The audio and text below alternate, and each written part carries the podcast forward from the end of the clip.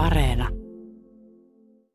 Heinäkuun ensimmäisen, ensimmäinen viikonvaihde oli täynnä Kesäsuomen moninaisia tapahtumia ja kävi myös niin, että monet hengelliset kesäjuhlat osuivat tähän ajankohtaan. Vanhoillis-lestadiolaisen herätysliikkeeseen kuuluvat kokoontuivat Lopelle, Räyskälään viettämään suviseuroja. Mistä on kyse suviseuroissa ja mistä on kyse vanhoillis-lestadiolaisuudessa – ja lestadiolaisessa elämäntavassa ja uskossa. Tätä verhoa ra- raottaa tänään Kulttuuri Ykkönen. Tervetuloa kuulolle. Minä Ville Talolla juonnan.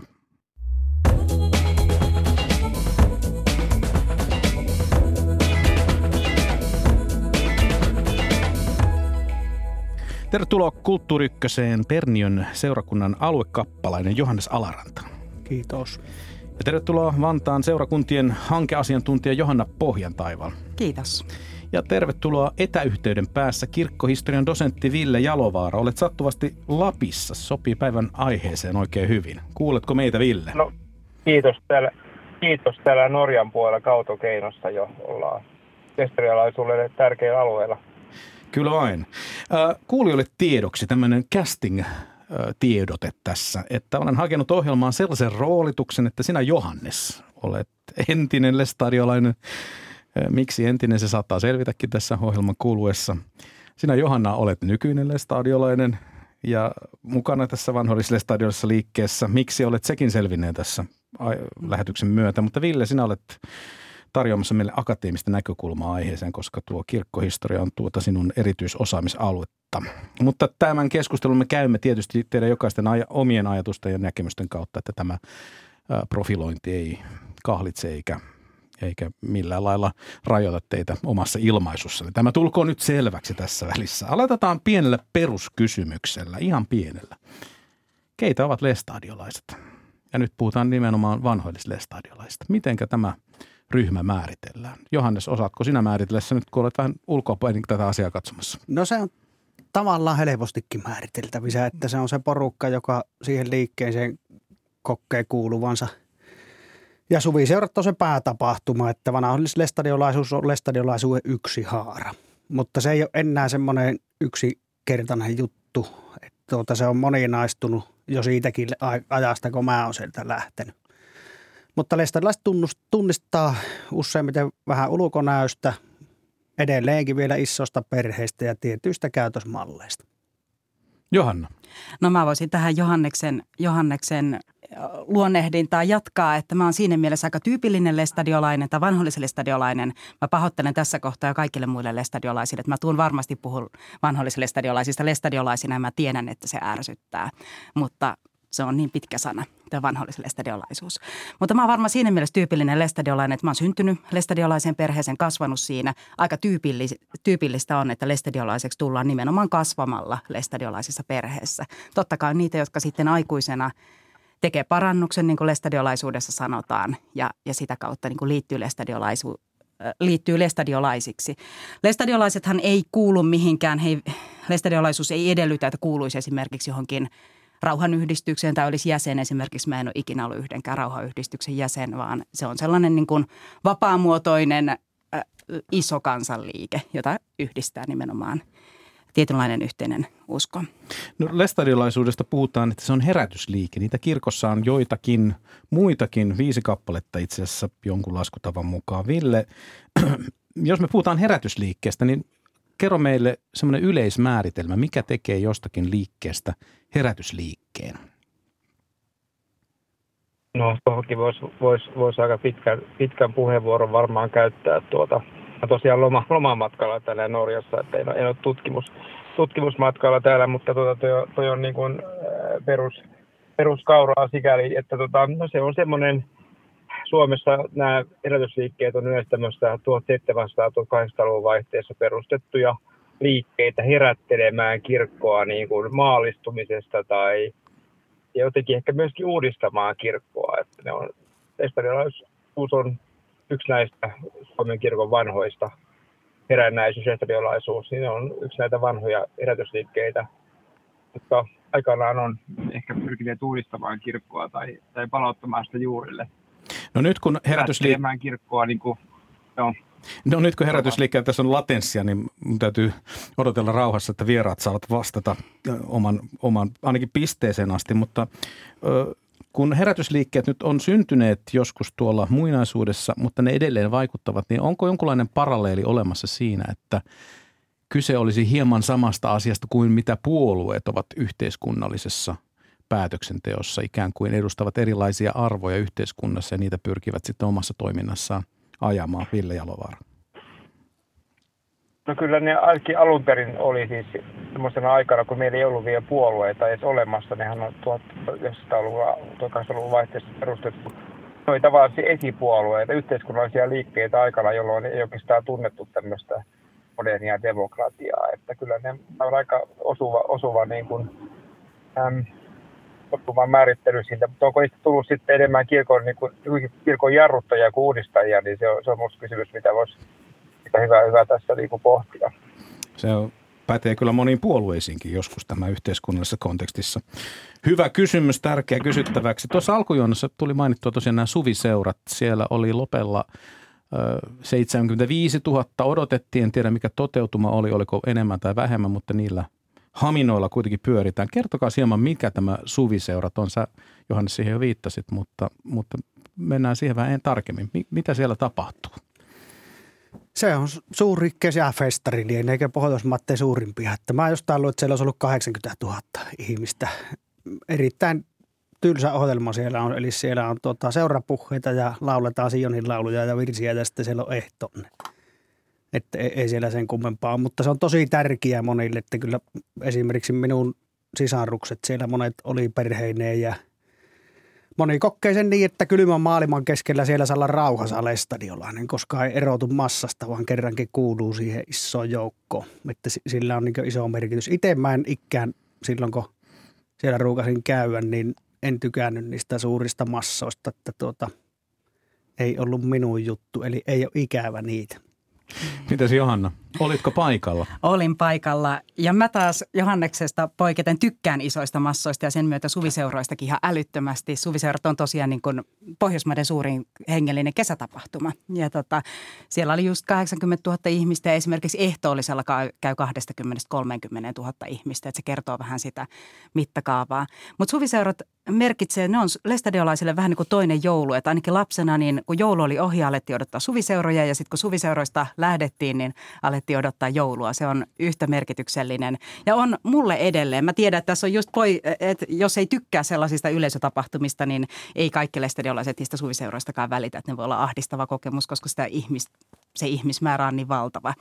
Mutta mulle ne on edelleen ihan äärettömän tärkeät. Nythän päästiin kahden vuoden tauon jälkeen kokoontumaan ja täytyy sanoa, että mä olin siellä tosi monessa kohtaa ihan hirveän liikuttunut. Että ihanaa, että nyt saa olla täällä. Se on jotenkin niin kuin nakutettu lestadiolaisen selkärankaan se tuoksumaailma ja ne äänimaailma ja ihmisten kohtaaminen ja, ja varsinkin niin Sionin laulut ja virrit, jotka mulle itselle on siellä sitä tärkeää hengellistä antia, niin tota, se on sellainen niin kuin koko vartalokokemus. Ville, oletko sinä ollut suviseuroilla? ja jos olet, niin missä roolissa? Onko... En, en mä ollut, ollut su, en mä, en mä ollut suviseuroilla, se, seuroilla, että mä oon tota tämmöinen tavallinen hiljainen luterila, luterilainen Vuosaaressa asuva. Ei, ei mulla ole herätysliike niitä tausta, taustaa itselläni. Mutta ne on niin kuin näille, näille tutkijalla katselee, niin nämä on niin kuin tärkeitä näille kaikille herätysliikkeille. Nämä, että ne, ne on niitä odotetaan ja se varmaan vahva samalla tavalla kuin puolueilla on puoluekokous pari vuoden välein tärkeä, niin tämä on tärkeä, tärkeä niin kuin sen liikkeen identiteetin kannalta, että, että se on yhdistävä kokemus sille liikkeelle. Tota, tässä vähän olette tähän jo vastanneetkin, mutta vastatkaa vielä tarkemmin. E, lestadiolaisuus ei ole jäsenkirja, uskonto, siihen ei tarvitse täyttää kuponkia jossakin ja nyt minä sellaiseksi tulen, mutta mikä tekee ihmistä lestadiolaisen, paitsi tähän perhetaustansa vuoksi perii tämän ajatusmaailman, mutta mikä, jos minä haluaisin nyt ryhtyä lestadiolaiseksi, niin mitä mun pitäisi tehdä?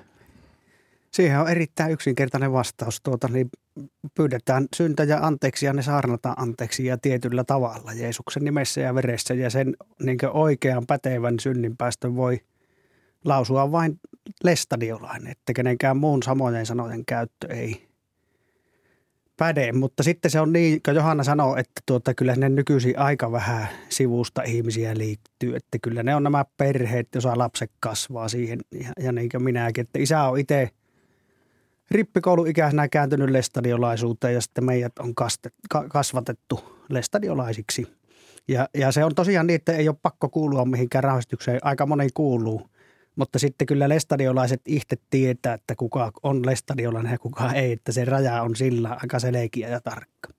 Kerro hei niistä rauhanyhdistyksistä, Johanna, jos, tai täydennä sitten, jos on liittymisohjeita vielä, että mikä Lestadiolaisen tekee, mutta, mutta mitä tämä rauhanyhdistys, kun Joo, siihen on pari kertaa? Kommentoi kyllä vielä tota, että mikä Lestadiolaisen tekee, mutta rauhanyhdistykset on siis, no ne on ihan siis yhdistyksiä, eli tämä on yhdistysmuotoinen tämä, tämä organisaatiorakenne, ne on paikallisia, eli Suomessa on en nyt muista, mutta varmaan satoja rauhanyhdistyksiä. Ihan pienillä paikkakunnilla saattaa olla sadan hengen rauhanyhdistyksiä. Suurimmillaan puhutaan niin kuin 1500, 2000. Täytyy sanoa, että mä en, mä en näitä niin kuin lukuja hirveän tarkasti tiedä, mutta esimerkiksi Helsingissä, Vantaalla, Espoossa, Nurmijärvellä, Utajärvellä, Tampereella on tämmöiset rauhayhdistykset, joilla on tyypillisesti oma tällainen toimipaikka, jossa kokoonnutaan ja, ja siellä lestadiolaiset järjestää seuroja ja, ja osa järjestää myös vaikka raamatturuokkia ja pyhäkouluja ja pyörittää myyjäisiä. Että se toiminta keskittyy sinne. Ja ne on avoimia ne tilaisuudet, eli kuka tahansa voi mennä sinne. Usein käy niin, että kun, kun lestadiolainen vaihtaa paikkakuntaa, että muut, jos mä nyt muuttaisin tästä vaikka Joensuuhun, niin mä sitten selvittelisin siinä jossain kohtaa, että missä se paikallinen rauhanyhdistys on. Rupeisin vaan käymään siellä ja pikkuhiljaa sitten solahtaisin siihen yhteisöön. Ehkä joku jossain kohtaa tulisi kyselemään, että kuka sä olet olet ja kun huomaisit, että mä oon siellä käynyt useamman kerran. Mutta ne on sellaisia sekä osa tällaista niin kuin organisaatiorakennetta että sitten myös semmoisia paikallis, paikallisyhteisöjä. Mutta tuosta, että kuka lestadiolainen on, niin kyllä mä haluaisin vielä sanoa sen, että se ei ole hirveän tarkka rajasta. Lestadiolaisia on todella erilaisia, että kyllä tässä niin kuin tähän puhutaan ehkä noin sadan tuhannen ihmisen joukosta, niin mahtuu sekä sellaisia hyvin konservatiivisia, joille esimerkiksi nämä, kun puhutaan, että lesteriolaiset ei meikkaa, ei kuuntele musiikkia tai muuta, niin heille ne on hirveän tärkeitä ne opit. Ja, ja, ja he elää hyvin tiukastikin erillään muusta yhteiskunnasta, käy toki töissä, mutta ei esimerkiksi niin solmi ystävyyssuhteita välttämättä kauheasti valtaväestön kanssa. Ja sitten taas toisessa päässä on hyvinkin semmoiset liberaalit lestadiolaiset, jotka esimerkiksi saattaa käyttää ehkäisyä, kuuntelee musiikkia laidasta laitaan. Ja oikeastaan se niin kuin yhdistävä tekijä varmaan menee jonnekin uskontunnustuksen sanoihin. Eli se semmoinen peruskristillisen sanoman uskominen on kuitenkin se, joka mun nähdäkseni yhdistää lestadiolaiset yhteen. Plus sitten se, että ihmiset kokee tämän vanhoillisen lestadiolaisuuden hengellisenä kotinaan. Eli he haluaa hakea sieltä sille omalle uskolleen vahvistusta. Siis jonkunlainen hengellinen etnisyys on se, mistä tässä puhutaan lestadiolaisten kohdalla, jos mä kuulen aika hyvin, aika hyvin sanotettu. Ville Jalovaara, miten sinä tutkijana olet tähän lestadiolaisuuteen tai sen ympärillä vaikuttaviin uskon näkemyksiin tai tähän ylipäätään tähän ryhmädynamiikkaan törmännyt ja minkälaisia havaintoja sä oot tehnyt? Mm. Mähän olen myös poetishistorian dosentti Turun yliopistossa, että mä oon tämmöinen niin poliittiseen kirkkohistorian asiantuntija. Ja Mä oon näitä just tutkinut näitä poliittisia kontakteja sodan aikana. Urho Kekkosta on tutkinut, jolloin oli tärkeä, tärkeä niin kuin poliittisessa pääomassa tämä lestadiolaisuus. Sitä kautta on niin kuin, tavallaan sitä yhteiskunnallista merkitystä on, on niin kuin lähinnä, lähinnä tutkinut, että mikä, mikä se on eri aikoina ollut. Varsinkin niin kuin 6-70-luvulla sanotaan näin. No tämän lestadiolaisuuden ympärillä. Kaikesta huolimatta täällä nyt ollaan avoimesti kerrottu, mistä kyse on ja liittymisohjeetkin annettu ja tavallaan piirretty kuva tästä liikkeestä.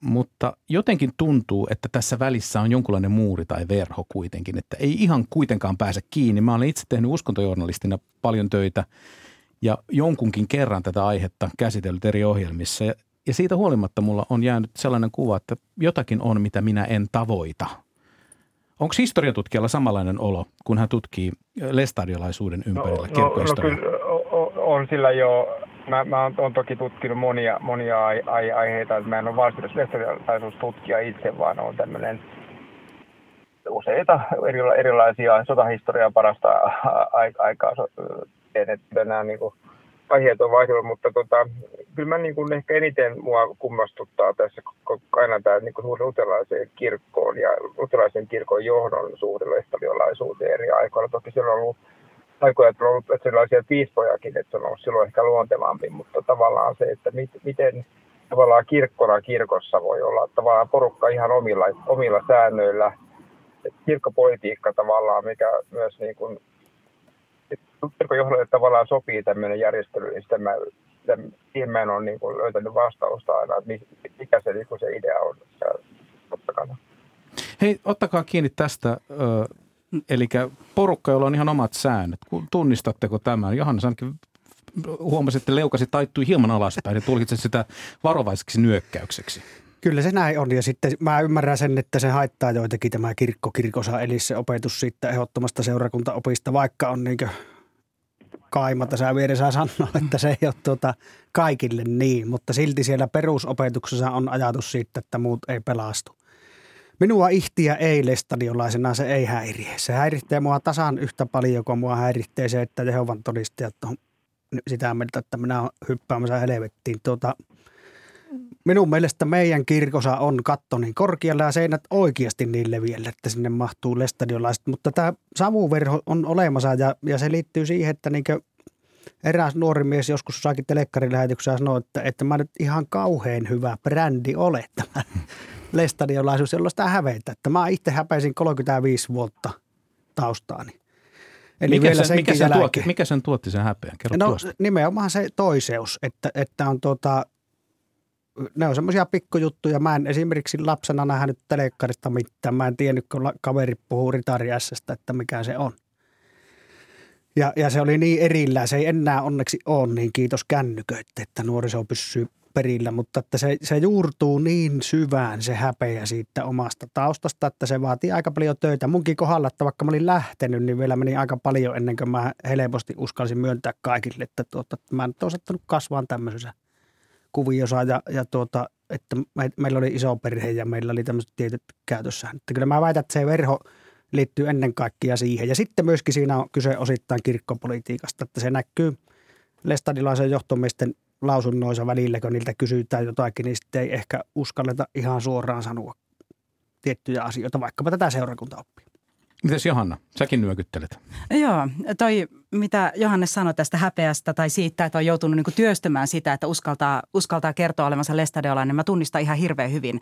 Mä oon ollut yliopistossa siinä vaiheessa, kun mä yksi joululoma päätin, että kyllä mä nyt niin kuin – kyllä mun nyt pitää ruveta puhumaan tästä, että mä oon tämmöinen lestadiolainen, että mä en voi, mä en voi niin kuin elää elämääni sille, että mä oon mieluummin niin kuin reilusti lestadiolainen, ihmiset tietää mitä mä olen, kuin sitten semmoinen vähän outo tyyppi, jolla on niin kuin jotenkin pikkusen erilainen elämäntapa. Ja sitten mä niin kuin aloitin oikein semmoisen prosessin, että mä rupesin niin kuin kertomaan kaikille jossain, aina kun tuli sopiva tilaisuus, niin kerrot, että mä oon lestadiolainen ja, ja pikkuhiljaa pääsin sitten siitä häpeästä. Ää, toinen on toki tämä, että, että just se, että siinä vaiheessa, kun vertaisryhmä on hirveän tärkeä, niin lestadiolaislapset usein, toki tämä on muuttunut, muuttunut aika paljon, eli enää ei suhta, aika monissa perheissä on jo se ajatus, että lapsen annetaan osallistua kaikkeen opetussuunnitelman mukaiseen, mutta siinä vaiheessa, kun vertaisryhmä on tärkeä, niin se on tosi kova paikka nuorelle sanoa, että mä en voi tulla tanssitunnille, mä en lähde teatteriin. Taikuria mä voin tulla katsoa, en tiedä oikein miksi, mutta, mutta sirkukseen en päässyt koskaan ennen, mutta tänä vuonna pääsen ja, ja sitten taas aerobikkia en ehkä voikaan harrastaa. Että se on niin kuin tosi inhimillistä, se on ihan hirveän, se jättää ihmisen syvät jäljet. Ja ei voi vähätellä toisaalta myöskään sitä, että, että toisaalta liikkeessä itsessään luodaan maailma, maailmasta, puhutaan nimenomaan maailmasta, eli ajatellaan, että ollaan maailmassa ja niin kuin ympäröivä yhteiskunta on sitä maailmaa, niin luodaan sellaista vihamielistä kuvaa, eli käy, kerrotaan ikään kuin tarinoita siitä, miten maailma pilkkaa meitä tai miten tai sitten sellaisina vähän niin kuin sankaritarinoina siinä, siitä, että on uskaltanut kertoa olemansa lestadiolainen. Ja, ja tavallaan sehän luo sitten tunnetta siitä, että en mä tästä voi kertoa. Mutta kyllä toisena puolena on myös se, että itse asiassa kun mä tänne olin tulossa ja se, sellaisin somevirtaa, niin yhtäkkiä osui eteen uutinen, jossa mä vaan katsoin yhden kommentin ja siinä oli, että no lestadiolaiset on kyllä pahinta pohjasakkaa – ja tämä ei ole mitenkään epätyypillistä, että lestadiolaisena saa lukea siitä, että ne on kaikki pedofiileja, ne on kaikki niin kuin siis ihan järjetöntä vihapuhetta. Ja tämä on myös sellainen, että koska lestadiolaisuus valitettavasti on myös aika näkymätön yhteisö. Monikaan työkaveri ei tiedä, että on esimerkiksi lestadiolainen, niin sekä minä että kyllä tosi monet mun tuntemat lestadiolaiset, niin on kokenut sen, että sä istut vaikka työyhteisön kahvipöydässä ihmisten kanssa, joiden kanssa teet töitä, jotka tuntee sut, ne ei tiedä, että sä oot lestadiolainen. Ja sitten ne alkaa, ne alkaa puhua todella rumasti, todella halveksuen siitä sun omasta yhteisöstä. Ja se jättää ihmisen kyllä niin kuin vahvan jäljen, minkä seurauksena ei ihan help- hirveän helppoa luottaa siihen ympäröivään yhteiskuntaan.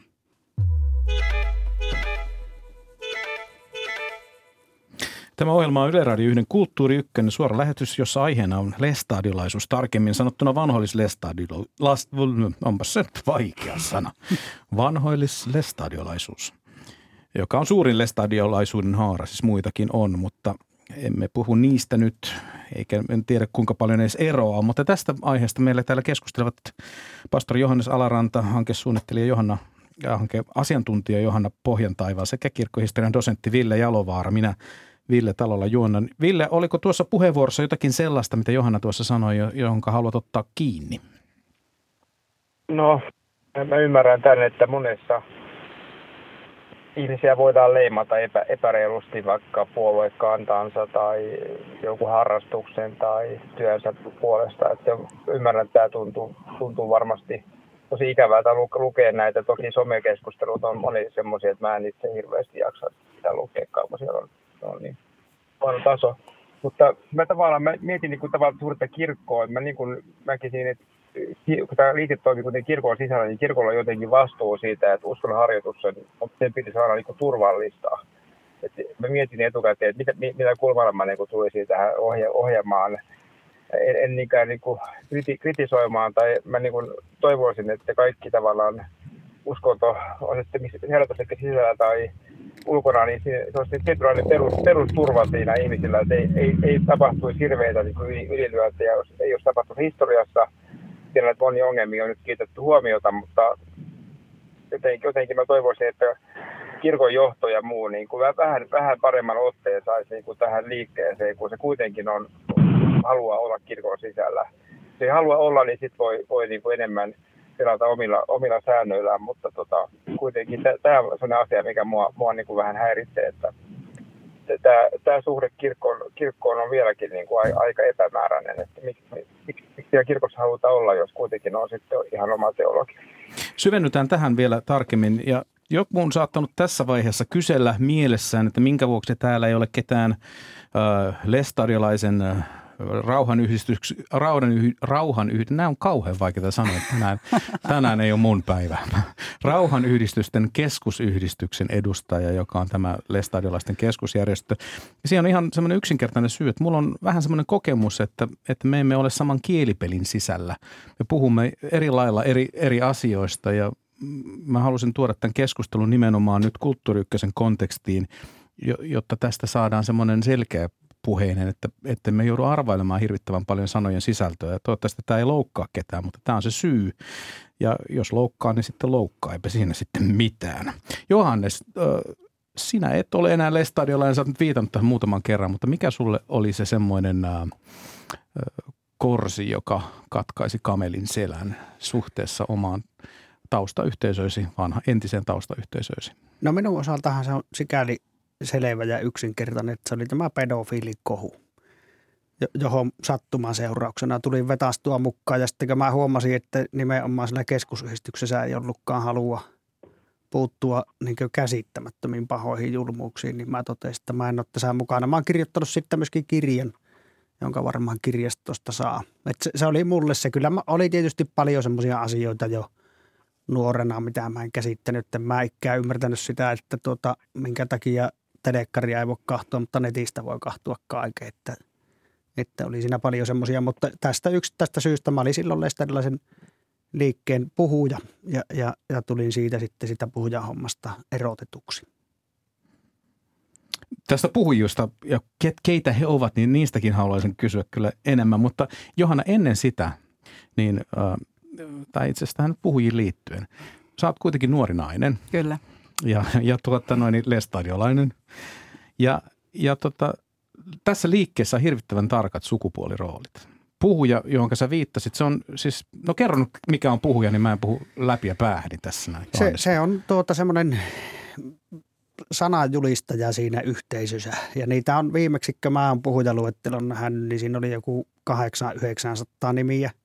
Yleensä vanhoja miehiä, jotka siis paikallinen rauhayhdistys, vaikka nyt sitten tässä tapauksessa, missä nyt ollaan, niin Helsingin rauhayhdistys kutsuu puhujaksi ne miehet, jotka se haluaa. Tietynlainen kunniatehtävä jollakin lailla myös siis. Kyllä se on sitä ja kyllä siihen, tuota, niin vaikka siellä on semmoinen kielipeli, että tuota, nöyränä ja huonon tuntuisena ja monesti vikkaan joutuneena, niin kyllä monet myöskin haluaa siihen tehtävään sen takia, että se on kunnioitettu ja tietynlainen asema siinä. Että jos tulee jotakin vaikeuksia, niin puhujat niitä usein selvittää. Että kyllä se on semmoinen ehdottomasti semmoinen kunniatehtävä ja, ja, ja moni ottaa sen tosi tosissaan.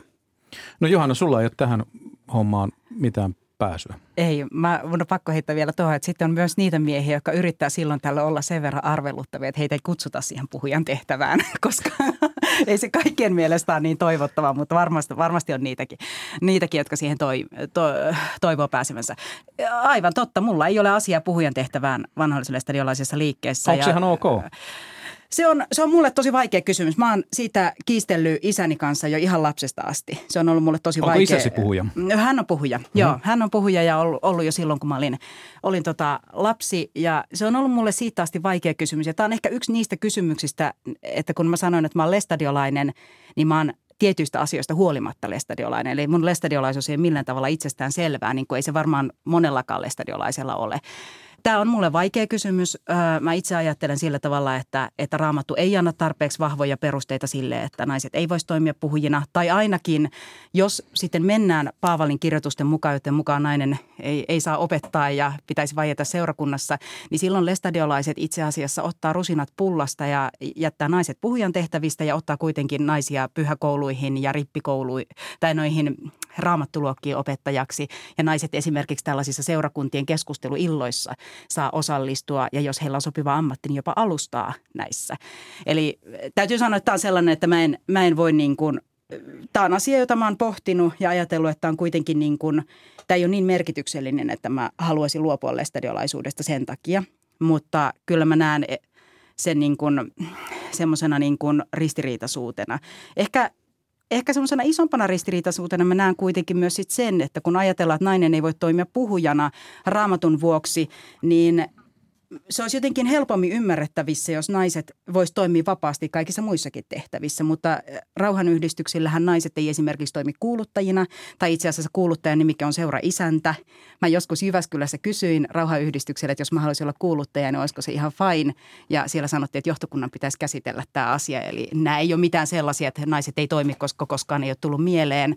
Naiset ei toimi useinkaan esilaulajina, joskus kylläkin, ja naiset ei toimi esimerkiksi tämmöisissä, kun vanhalliselle stadiolaiset järjestää tällaisia niin kuin keskusteluiltoja, jossa on ensin alustus ja sen jälkeen seurakunta käy keskustelua, että jokainen voi vuorollaan pitää puheenvuoroja, niin pääsääntöisesti naiset ei toimi myöskään niissä vetäjinä. Mä tiedän ainoastaan yhden poikkeuksen, ja se on Jyväskylässä. Mä oon itse ainoa, aikoinaan toiminut siellä niin kuin nuorisotoiminnassa mukana, ja me silloin väännettiin paikallisen johtokunnan kanssa kättä siitä, että voisiko naiset toimia siellä nuorten aikuisten keskusteluiltojen johtajina – Oliko, oliko, käytiköhän, käytiköhän sitä palautekeskustelua, että mikä perikato sitten seurasi sitten tämän jälkeen? Kaksi, Vi- vuotta sitä, kaksi vuotta sitä väännettiin ja nykyään siellä toimii naiset. No niin, onnea Jyväskylä. Ville Jalovaara, onko nämä sellaisia kysymyksiä, kun sä viittaat tähän ongelmalliseen suhteeseen lestadiolaisuuden ja kirkon välillä, koska kirkossa on naispappeus hyväksytty vuonna 1986, eli tämä ei pitäisi olla minkään valtakunnan kysymys kirkollisella tasolla. Onko nämä just niitä ongelmia, mitä sä haluat nostaa esiin vanhollislestadiolaisen liikkeen kirkon no, kyllä, välillä? Kyllä, kyllä, kyllä, kyllä, kyllä tavallaan, että ennen kaikkea että sitten tavallaan se turvallisuus, että jos tulee ongelmia, niin on kirkon pappeja mukana ja, ja tullaan kuitenkin kirkossa tavallaan mukana, ei olla oma, niin kuin, oma uskonnollinen yhdistys tai, tai, tai liike, niin, niin olisin toivonut ehkä, että kun kymmenen vuotta sitten oli tätä keskustelua, niin siitä olisi alkanut semmoinen jonkunlainen vähän laajempi eh, pohdinta niin kuin tä, tässä asiassa, mutta ei, viime päivänä, kun sain tähän ohjelmaan kutsun, niin koitin vähän netistä että alkoiko sellainen piispojen ja rauhoidistuksen johtomiesten dialogi asioista, niin en mä nyt oikein löytä, löytänyt siitä niin hirveästi. Tämä tämmöinen varovaisuus puolia toisin ottaa kantaa. Mikko Juva varmaan 70-luvun lopussa eniten arkkipiispana yritti tätä hommaa, mutta totesi, että yö päätänsä seinää ja oli sitten opita hanskat tiskiin koko arkkitiskon hommasta, ei pelkästään tämän asian takia, mutta hän totesi, että aika vaikea on niin kuin, kirkossa on sellaisia asioita, mihin ei vaan kerta kaikkiaan niin kuin haluta puuttua, ja tämä on, to, taitaa olla sitten yksi niistä. Että no, miksi? Molemmat, molemmat puolet jotenkin hy- hyväksyy tämmöisen. Miksi? Miksi ihmeessä? Mikä, tässä, mikä tästä kysymyksestä tekee vaikeaa? Se on hyvä kysymys. Se on hyvä kysymys. Ihmeessä tämmöinen määrä jäseniä, aktiivisia jäseniä, kuitenkin, kuitenkin kirkollisveron maksajia ja niin edelleen niin kuin kelpaa, kelpaa niin kuin kirkolle. Ei, se, ei sitä, siis on ma- syytä, että sitä ei haluta muuttaa. Money talks. Voiko kirkossa olla tällainen? No, no se, ei, se ei varmaan ole se ainut syy, syy, syy, syy todellakaan siihen, mutta joku, joku syy siihen täytyy olla, koska tota, tämmöinen järjestely. Ja tosi meidän kirkko on niin moni, monessa liemessä tällä hetkellä sy, syvällä, että ja maallistumisen kanssa ja samaa sukupuolta oleviin avioliittoihin ei saa, saada ratkaisua ja muuta. Että tämä on vain niin yksi asia joka on ollut aika pitkään niin kuin avoin kysymys. Täällä nyökyteltiin ihan varovasti, siis Johannes, jos mä oon tulkinut oikein, että se Leo-liike pikkusen alaspäin on nyökytys, niin tässä kun mä sanon money talks, enkä jatka sitä sanontaa, mikä, miten se englanniksi jatkuu, niin, tuota, no, niin, niin onko tästä samaa mieltä? On se osittain niin, mutta sitten pitää muistaa, että ei lestadiolaisuus ole suinkaan kirkossa ainut porukka, joka on tämän peruskuvion kanssa eri mieltä. Ja sen takia minusta – minä entisenä lestaatiolaisena ajattelen niin, että, että ne kuuluu tähän kirkkoon ja ne saa olla. Ja mulle, mua henkilökohtaisesti ei haittaa, että se virallinen opetus on sitä mieltä, että en, minä en pääse taivaaseen. Ei se niin minua liikauta tippaakaan. Ja mä itse toivon, että, että lestadiolaisilla on kaikesta huolimatta oikeus ja mahdollisuus olla tässä kirkossa niiden omituisten ja minun mielestä väärien kantojen kanssa. Koska tuota, jos me ruvetaan niin perkkaa sitä porukkaa ulos, niin – sitten voi kysyä, että ketä sinne lopulta jää. Että kyllä siis suuri osa lestadiolaisista, vaikka ne ei osallistu kirkon toimintaan kauheasti, niin ne on kuitenkin monella lailla aktiivisesti niin mukana muuten. Siinä maksavat ne verot, mikä on tärkeä, mutta sitten tuota niin, osallistuvat paikallisesti luottamushenkilöinä ja myöskin siellä ylätasolla. Ja tuota, ei, ei, minusta se kuuluu tähän moniäänisen kirkkoon, että niillä on mahdollisuus olla se. Yritetään tuohonkin ehtiä vielä, koska mulla on kysymyksiä tästä, mutta Johanna tähän Kyllä mä ymmärrän kirkkoa. Tässä kirkossa on käynnissä sellainen eh, pieni kauhun tasapaino. Samaan aikaan pitäisi, pitäisi niin kuin eh, olla mukana siinä semmoisessa niin kuin maallistumiskehityksessä tai oikeastaan ylipäätään nuoret aikuiset jättää tällä hetkellä kirkon, koska kirkko ei sovi heidän liberaaleihin arvoihinsa. Ja, ja sitten taas toisaalta pitäisi pitää mukana konservatiivit, jotka on kuitenkin sitä kirkon korekäviä joukkoa. Ja kyllä siinä varmasti, varmasti painaa iso kirkollisveronmaksajien määrä täl, tällä jäsenkehityksellä. Mutta sitten toisaalta myös se, että kyllä kansankirkon identiteetti on kirkossa myös vahva, eli on halua, halua pitää kaikki mukana. Ja sitten ehkä voi olla myös pelkoa siitä, että jos lestadiolaiset lähtisivät, siis vanhollislestadiolaiset, esikoislestadiolaisistahan osa jo lähti, niin vanhollislestadiolaiset lähtisivät, niin minkälaisia seurauksia sillä olisi muiden konservatiivisten, mitä tekisi evankeliset esimerkiksi. Mutta sitten toisena näkökulmana mun mielestä on myös sitten se, että varsinkin ehkä tämä esikoislestadiolaisten hajannus herätti vanhollisellestadiolaisuudessakin keskustelua ja käytiin sitä, että halutaanko kuulua kirkkoon, siis tällaisten yksityisten ihmisten keskusteluissa. Ja kyllä halu kuulua kirkkoon on tosi kova. Pureudutaan siihen vähän myöhemmin, miksi näin, mutta nyt jos mä summaan tätä keskustelua, niin mä haluaisin kuitenkin nostaa vielä sen, että oot Johannes ja kaikki tässä on viitannut tähän seurakuntaoppiin, siis ajatuksen siitä, että vanhoillislestadiolaiset ovat se joukko, joka pelastuu täältä maallisen elämän vaivoista autuuteen. Ja me kaikille muille käy kehnosti, jos me emme ole tässä samassa prosessissa olleet mukana tunnustamassa syntejämme vanhoillislestadiolaisessa seurassa ja niitä anteeksi ol, ol, ol, saatu. Ja, ja, ja, ja tähän musta vaikuttaa, että kilpistyy tosi moni kysymys kuitenkin loppujen lopuksi lestadiolaisuudessa, kun aika usein sitten tulee näitä kieltoja, televisiokielto tai meikkauskielto tai tanssimiskielto tai popmusiikin kuuntelukielto, niin se jollakin lailla nämä on semmoisia testejä, testereitä, joilla tehdään raja sen maailman, joka on sinne kadotukseen menossa ja sen oikean joukon, joka on sinne autuuteen menossa välillä, niin onko mä nyt tulkinut tätä kokonaiskuvaa oikein, kun minä tämän sanon? Kyllä, kyllä se näin on. Ja sitten helposti se on tunnistettavissa se Jumalan valtakunnan rajaa sillä tervehtimisellä. Että tuota, jos minä Jumalan terve. Jumalan terve ja lähtiessä Jumalan rauha. Että jos minä olen tilanteessa, missä on lestadiolaisia, niin minulle ei sanota Jumalan terve. Ja, ja se jo lähtökohtaisesti tarkoittaa sitä, että, tuota, että helvettiin heilattaa. Mutta se on sitten toisaalta myöskin niin, että sitten ei kaikki lestadilaiset enää ehkä ajattele niin, mutta virallinen opetus on, on edelleenkin tämä. Ja sitten siihen kietoutuu olennaisesti se syntien anteeksi saarnaminen, toisin sanoen rippi. Siitä kirjoitan USA-kirjasani herkästi särkyvää, jonka on tehnyt viisaan Ritva Uhingin psykoanalyytikon kanssa. Ja se on yksi keskeinen juttu siellä, että sitten niin siellä on niitä kieltoja. Ja, ja jos sä erehyt, jos mä lapsena erehyn kahtoon telekkaria, niin, niin se oli kadottava synti ja sitä piti pyytää anteeksi ja sen piti toisen lestadilaisen saarnata anteeksi. Seurakuntaoppi on siis virallisella tasolla totisinta totta. Johanna, onko tämä sulle tuttua hommaa? Pyytää anteeksi, että sipaisin poskipunaa ja, ja nyt, nyt tässä onkin taivaspaikka uhattuna? Lapsena tuli pyydettyä tällaisia tekosyntejä anteeksi aika herkälläkin kädellä, että itku silmässä, että katsoin pikkukakkosta kaverin luona.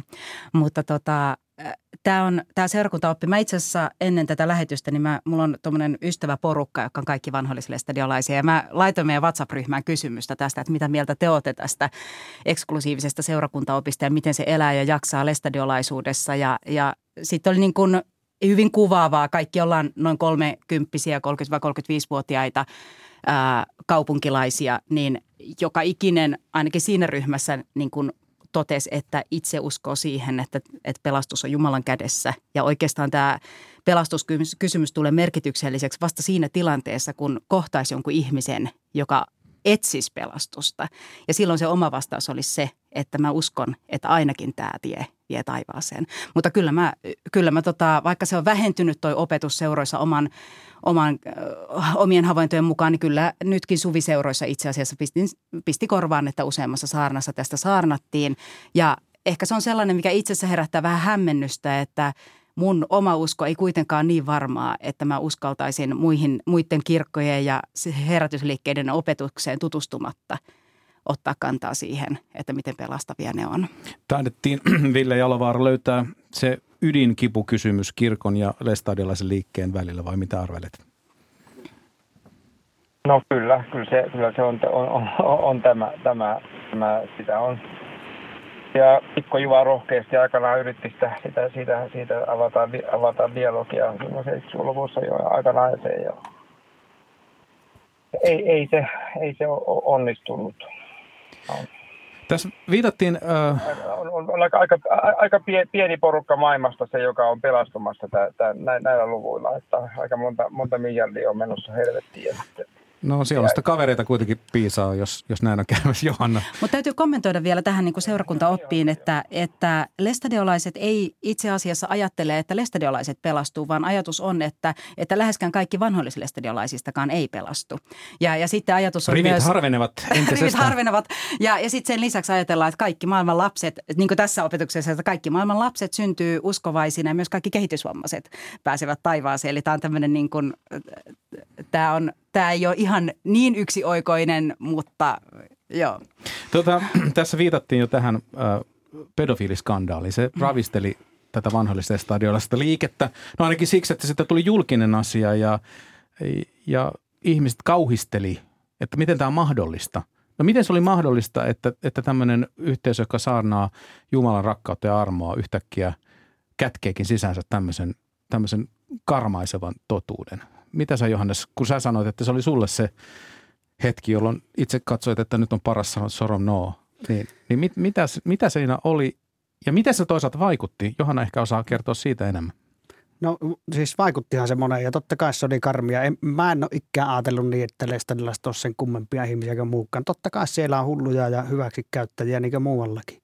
Että minulle henkilökohtaisesti oli ongelma tuli siinä kohti, kun siihen ei haluttu minun mielestä tarpeeksi tiukasti puuttua. Miksei siihen haluttu puuttua? No yksi keskeinen juttu oli se, mistä mä oon väitellytkin, eli tästä vaitiolovelvollisuudesta. Eli tuota, se absoluution ripin vaitiolovelvollisuus koettiin niin tiukaksi, että jos tekijä on pyytänyt syntejä anteeksi ja ne saarnataan anteeksi, niin siitä ei puhuta vaan sitten kiemurreltiin, että no ei puhuta eikä vie poliisille, mutta tuota kehotetaan itse menemään poliisille. Ja kyllä se oli yksi keskeinen syy siihen uhrien, mä sain siis satoja yhteydenottoja, niin uhrien kokemuksessa miksi niitä asioita ei viety eteenpäin. Mutta sillä julkisella keskustelulla oli iso merkitys. Nimittäin tuota, minä tiedän muiden kontaktieni kautta, että kun keskusteltiin julkisesti ja kerta toisen jälkeen minä ja muut rautakangesta väänsi, että miten se asia pitää hoitaa, niin ihmiset nykyisin tajuaa sen ja tavallinen rivilestelilainen vie sen hyväksikäytön poliisille ja sinne se kuuluukin. Ja siinä näkyy sitten myöskin pieni piikki tiettyillä alueilla niissä tuomioissa. Että, että tuota, se ei ollut hyödytön se keskustelu, vaikka se oli niin henkilökohtaisesti esimerkiksi minulle tosi raskas.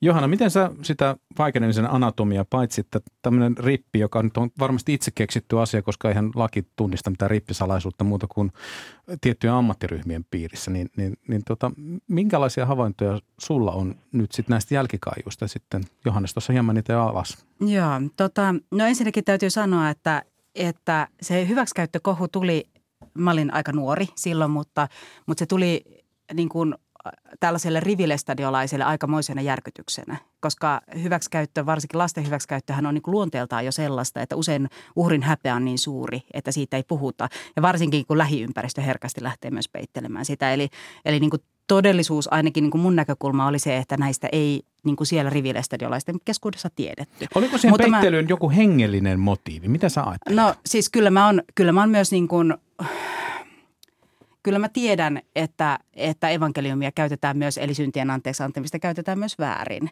Eli se on, hirveän hel, se on hirveän helppo tapa, että jos sä toimit väärin varsinkin lasta kohtaan, niin kun seuroissa on koko elämä opetettu siitä, että synnit saa upottaa armon mereen ja niitä ei sieltä kaiveta, niin varsinkin, varsinkin lapselle on hirveän helppoa niin kuin vaan todeta, että me hoidetaan tämä keskenämme. Ja, ja mä en yhtään epäile, että, etteikö sitä olisi tapahtunut.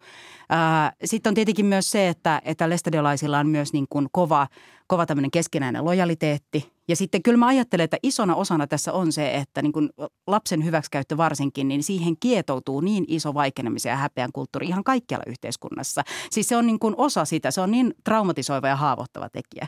Mulla itsellä toi hyväksikäyttökohu johti siihen, että useampi tai muutama ystävä kertoi sitten, että he oli tullut hyväksikäytetyksi. Ja itse asiassa niissä näkyy sellainen ilmiö, joka ei noissa keskusteluissa koskaan kä- näkynyt, että kun on isoja ikäeroja perheessä, isoja perheitä, niin näissä kaikissa tapauksissa se hyväksikäyttäjä oli isoveli. Ja, ja tota, tämä oli sellainen, joka ei siinä tullut ollenkaan näkyviin. Oman, omasta mielestä, koska mulla se tuli nimenomaan niin, että mun läheiset kertokin, että he, he, on, tota, he on kokenut tällaista. Ja mä näin läheltä, autoin tosi monta ihmistä terapiaan, niin mua eniten ehkä siinä satutti se, että musta tuntuu, että meidän, meidän yhteisö keskittyy enemmän suojelemaan mainettaan kuin niitä auttamaan niitä uhreja. Onko sulla Ville sieltä kautokeinosta tähän keskusteluun? Mulla on nimittäin kysymys mielessäni. Sitten kyllä. No toki, tämä oli ehkä se, miten vähän viittasin siihen, että kun tavallaan kirkon, kirkon, kirkon liike kuitenkin on, niin kirkon velvollisuus on, on varmistaa se, että harjoittaminen on sen edes aina turvallista, että ei tapahdu ihan tämmöisiä älyttäviä ylilyöntejä. Sen toivonut, että se olisi johtanut, mä itsekin Espoo kysyi muuta silloin kymmenen vuotta sitten kantoa, niin mä olisin toivonut, että olisi johtanut on se aika iso dialogiin kirkon ja liikkeen välillä, mutta sitä, sitä puolta en valitettavasti ole, ole, ole hirveästi havainnut. Hyvä, että viranomaiset ja, ja muut, kenelle sitten kuuluu näiden tapausten tutkinta ja on, on se tehnyt ja uskon, että se kynnys tota, näin, näin ikävää, niin on varmasti tällä hetkellä korkeampi. Toki tämä suurin katolinen kirkko on niin kuin myöten tässä sama, samassa, samassa tota, ongelmassa, että tuota, tämä ei ole mitenkään ainutlaatuista valitettavasti maailmassa. Että tästä.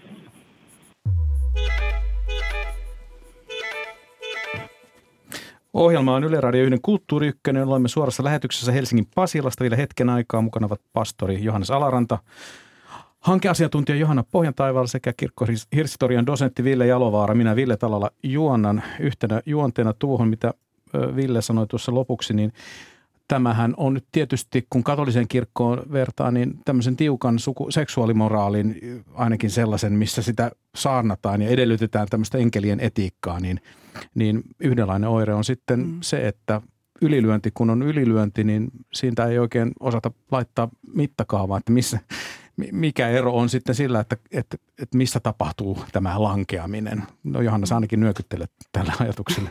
Joo, ja kyllä mä ajattelen, että just se, niin kuin vaikka Johanneskin taisi viitata, niin pedofiili, pedofiileja varsinaisesti ihan lestadiolaisuudessa ei varmasti ole yhtään sen enempää kuin väestössä yleisesti. Että ehkä ne niin kuin haasteet tulee siitä ja ongelmat tulee siitä, että isoissa perheissä vanhempien on pakko luottaa niin kuin lapsensa hoitoon jollekin muulle kuin itselleen.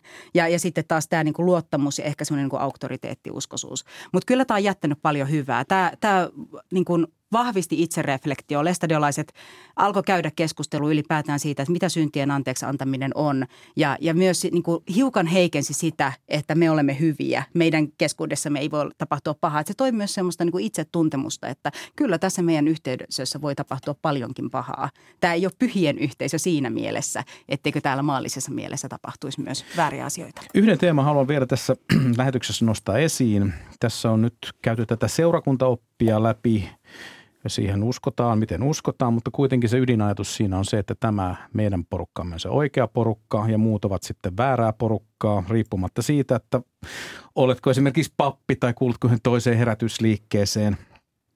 Ja tätä taustaa vasten siis Suomessa joka kymmenes kirkon jäsen ei varmasti ole vanhollislestadiolainen, mutta kirkolliskokouksessa – joka on siis kirkon päättävin elin, joka päättää nyt kaikista asioista.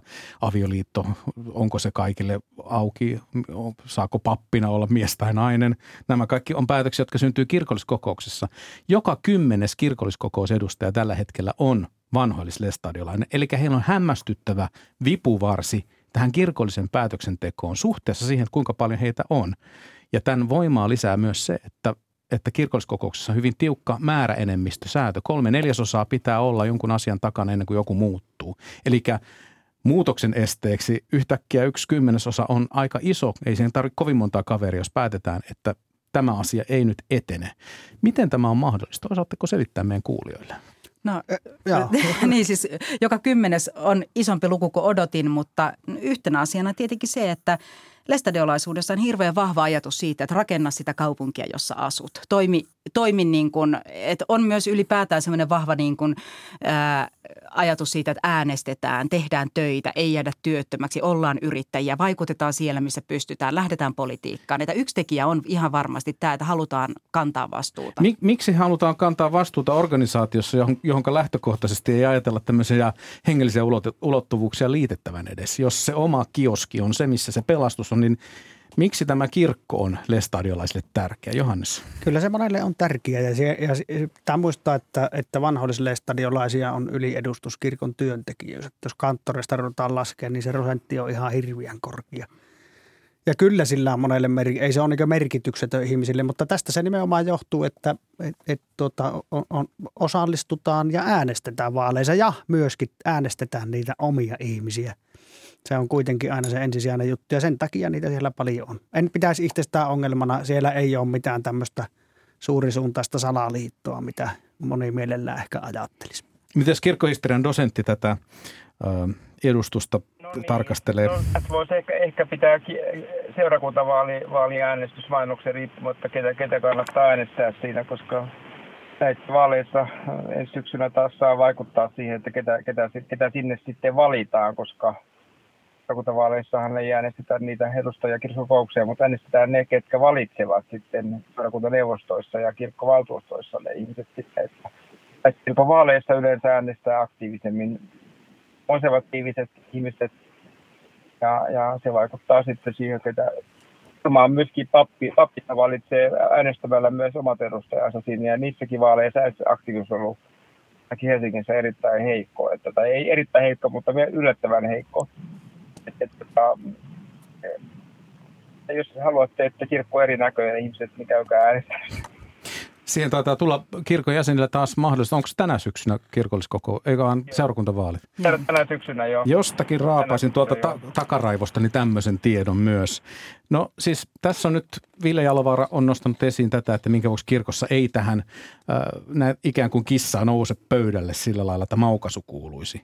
Niin, niin onko kirkko nyt jollakin lailla hyödyllinen idiootti vanhollisestadilaisen liikkeen suhteen, kun se kuitenkin palkkaa sitten palveluksessa pappeja, jotka toimivat sitten näissä rauhanyhdistyksissä, näissä lestadiolaisten alueellisissa toiminnoissa pappeina? Ja, ja näin kirkko ikään kuin sponsoroi tätä herätysliikettä, joka sitten toiselta poskelta kuiskuttelee, että tämä nyt ei ole oikeasti se oikea yhteisö, missä, missä pelastus on, niin, niin näettekö, että onko kirkko pöhkö nyt sitten, tai hyväuskoinen tai tämmöistä, nyt meille kauheasti aikaa nyt saatte. Kyllä se on hyväuskoinen siinä mielessä tietysti, mutta siellä lestadiolaisuudessa puhutaan siitä, että, että lestadiolaiset toimii kahden kuoren suolissa, yhteiskunnan ja kirkon mutta sitten on siellä myöskin se, että kyllä tosi monet, kyllä mä tiedän omista sisaruksistani esimerkiksi, että, siellä, että käydään kirkossa ja suhtautaan siihen niin positiivisesti siihen hommaan tästä opista huolimatta. Niin, kyllä mä sanoisin, että lestadiolaiset arvostaa kirkkoa. Se on ihan aitoa se arvostus, eikä ole niin kuin ajatus, että oltaisiin käenpoikana, vaan, vaan niin kuin kirkon sakramentit on tärkeitä, Jumalan palvelukset on tärkeitä. Ja siellä kirkossa halutaan vaikuttaa sen takia, että halutaan kirkolle sitä, mitä, sitä hyvää, mihin itse uskotaan. Ville Jalovaara, viimeinen puheenvuoro tähän keskusteluun. Kyllä käyn kaikilta kierroksen. Sano, mikä lestadiolaisuudessa on parasta? No, en tiedä, mikähän mä sanoisin. No, varmaan se, varmaan se on, puhuttiin jonkun aktiivisesti radiossa ja hän, hän on siinä, että vaan se yhteisöllisyys. Ja jos, jos ei ole näitä ongelmia, niin se voi olla turvallista olla, olla joku kiiniyhteisö ja sen itse, itse sellaisessa haluaisi olla, mutta tota, ehkä ne, ehkä voi kokea turvallisuuden tunnetta, jos sellainen malli sopii itselle. Mitäs Johanna? No lestadiolaisuudesta mä oon saanut tiiviin rakastavan suhteen lämpimään luotettavaan Jumalaan. Johannes. Kyllä mä itse ajattelen niin, että se yhteisöllisyys parhaimmillaan tuo ihmiselle turvaa. Ja ne, jotka semmoista kaipaa, semmoista tiivistä yhteisöä, niin niille se on hyvä. Että itselle se oli liian raskas ja liian ahas. Ja mä halusin sieltä ulos ja sieltä on vapaus myöskin lähtiä. Kiitos tästä avartavasta keskustelusta hankeasiantuntija Johanna Pohjantaival, pastori Johannes Alaranta ja kirkkohistorian dosentti Ville Jalovaara. Tämä ohjelma on ollut Kulttuuri Ykkönen. Keskustelu on ollut suora lähetys Helsingin Pasilasta. Äänitarkkailijana on ollut Joonatan Kotila. Kiitokset Joonatan. Ja tuottaja Kulttuuri on Olli Kangassalo. Minä olen Ville Talola. Tämä ohjelma on kohta kuultavissa Yle Areenassa, kuten kaikki muutkin Kulttuuri Ykkösen jaksot. Muistattehan, että Areenassa on helppo jakaa ohjelmia omaan sosiaalisen mediaan, jos kohtaat sellaista sisältöä, vaikkapa tämän ohjelman, mitä arvelet oman piirisi ihmistä, mistä arvelet oman piirisi ihmisten olevan kiinnostuneita. Huomenna on sitten perjantai ja perjantai-studio kokoontuu. Paulina Grym juontaa ja keskustelijoina ovat Helena Ranta, Kari Enqvist ja Tuomas Nevalinna. Tältä erää kiitos, lämmin kiitos seurasta. Oikein hyvää heinäkuusta loppupäivää. Moi moi!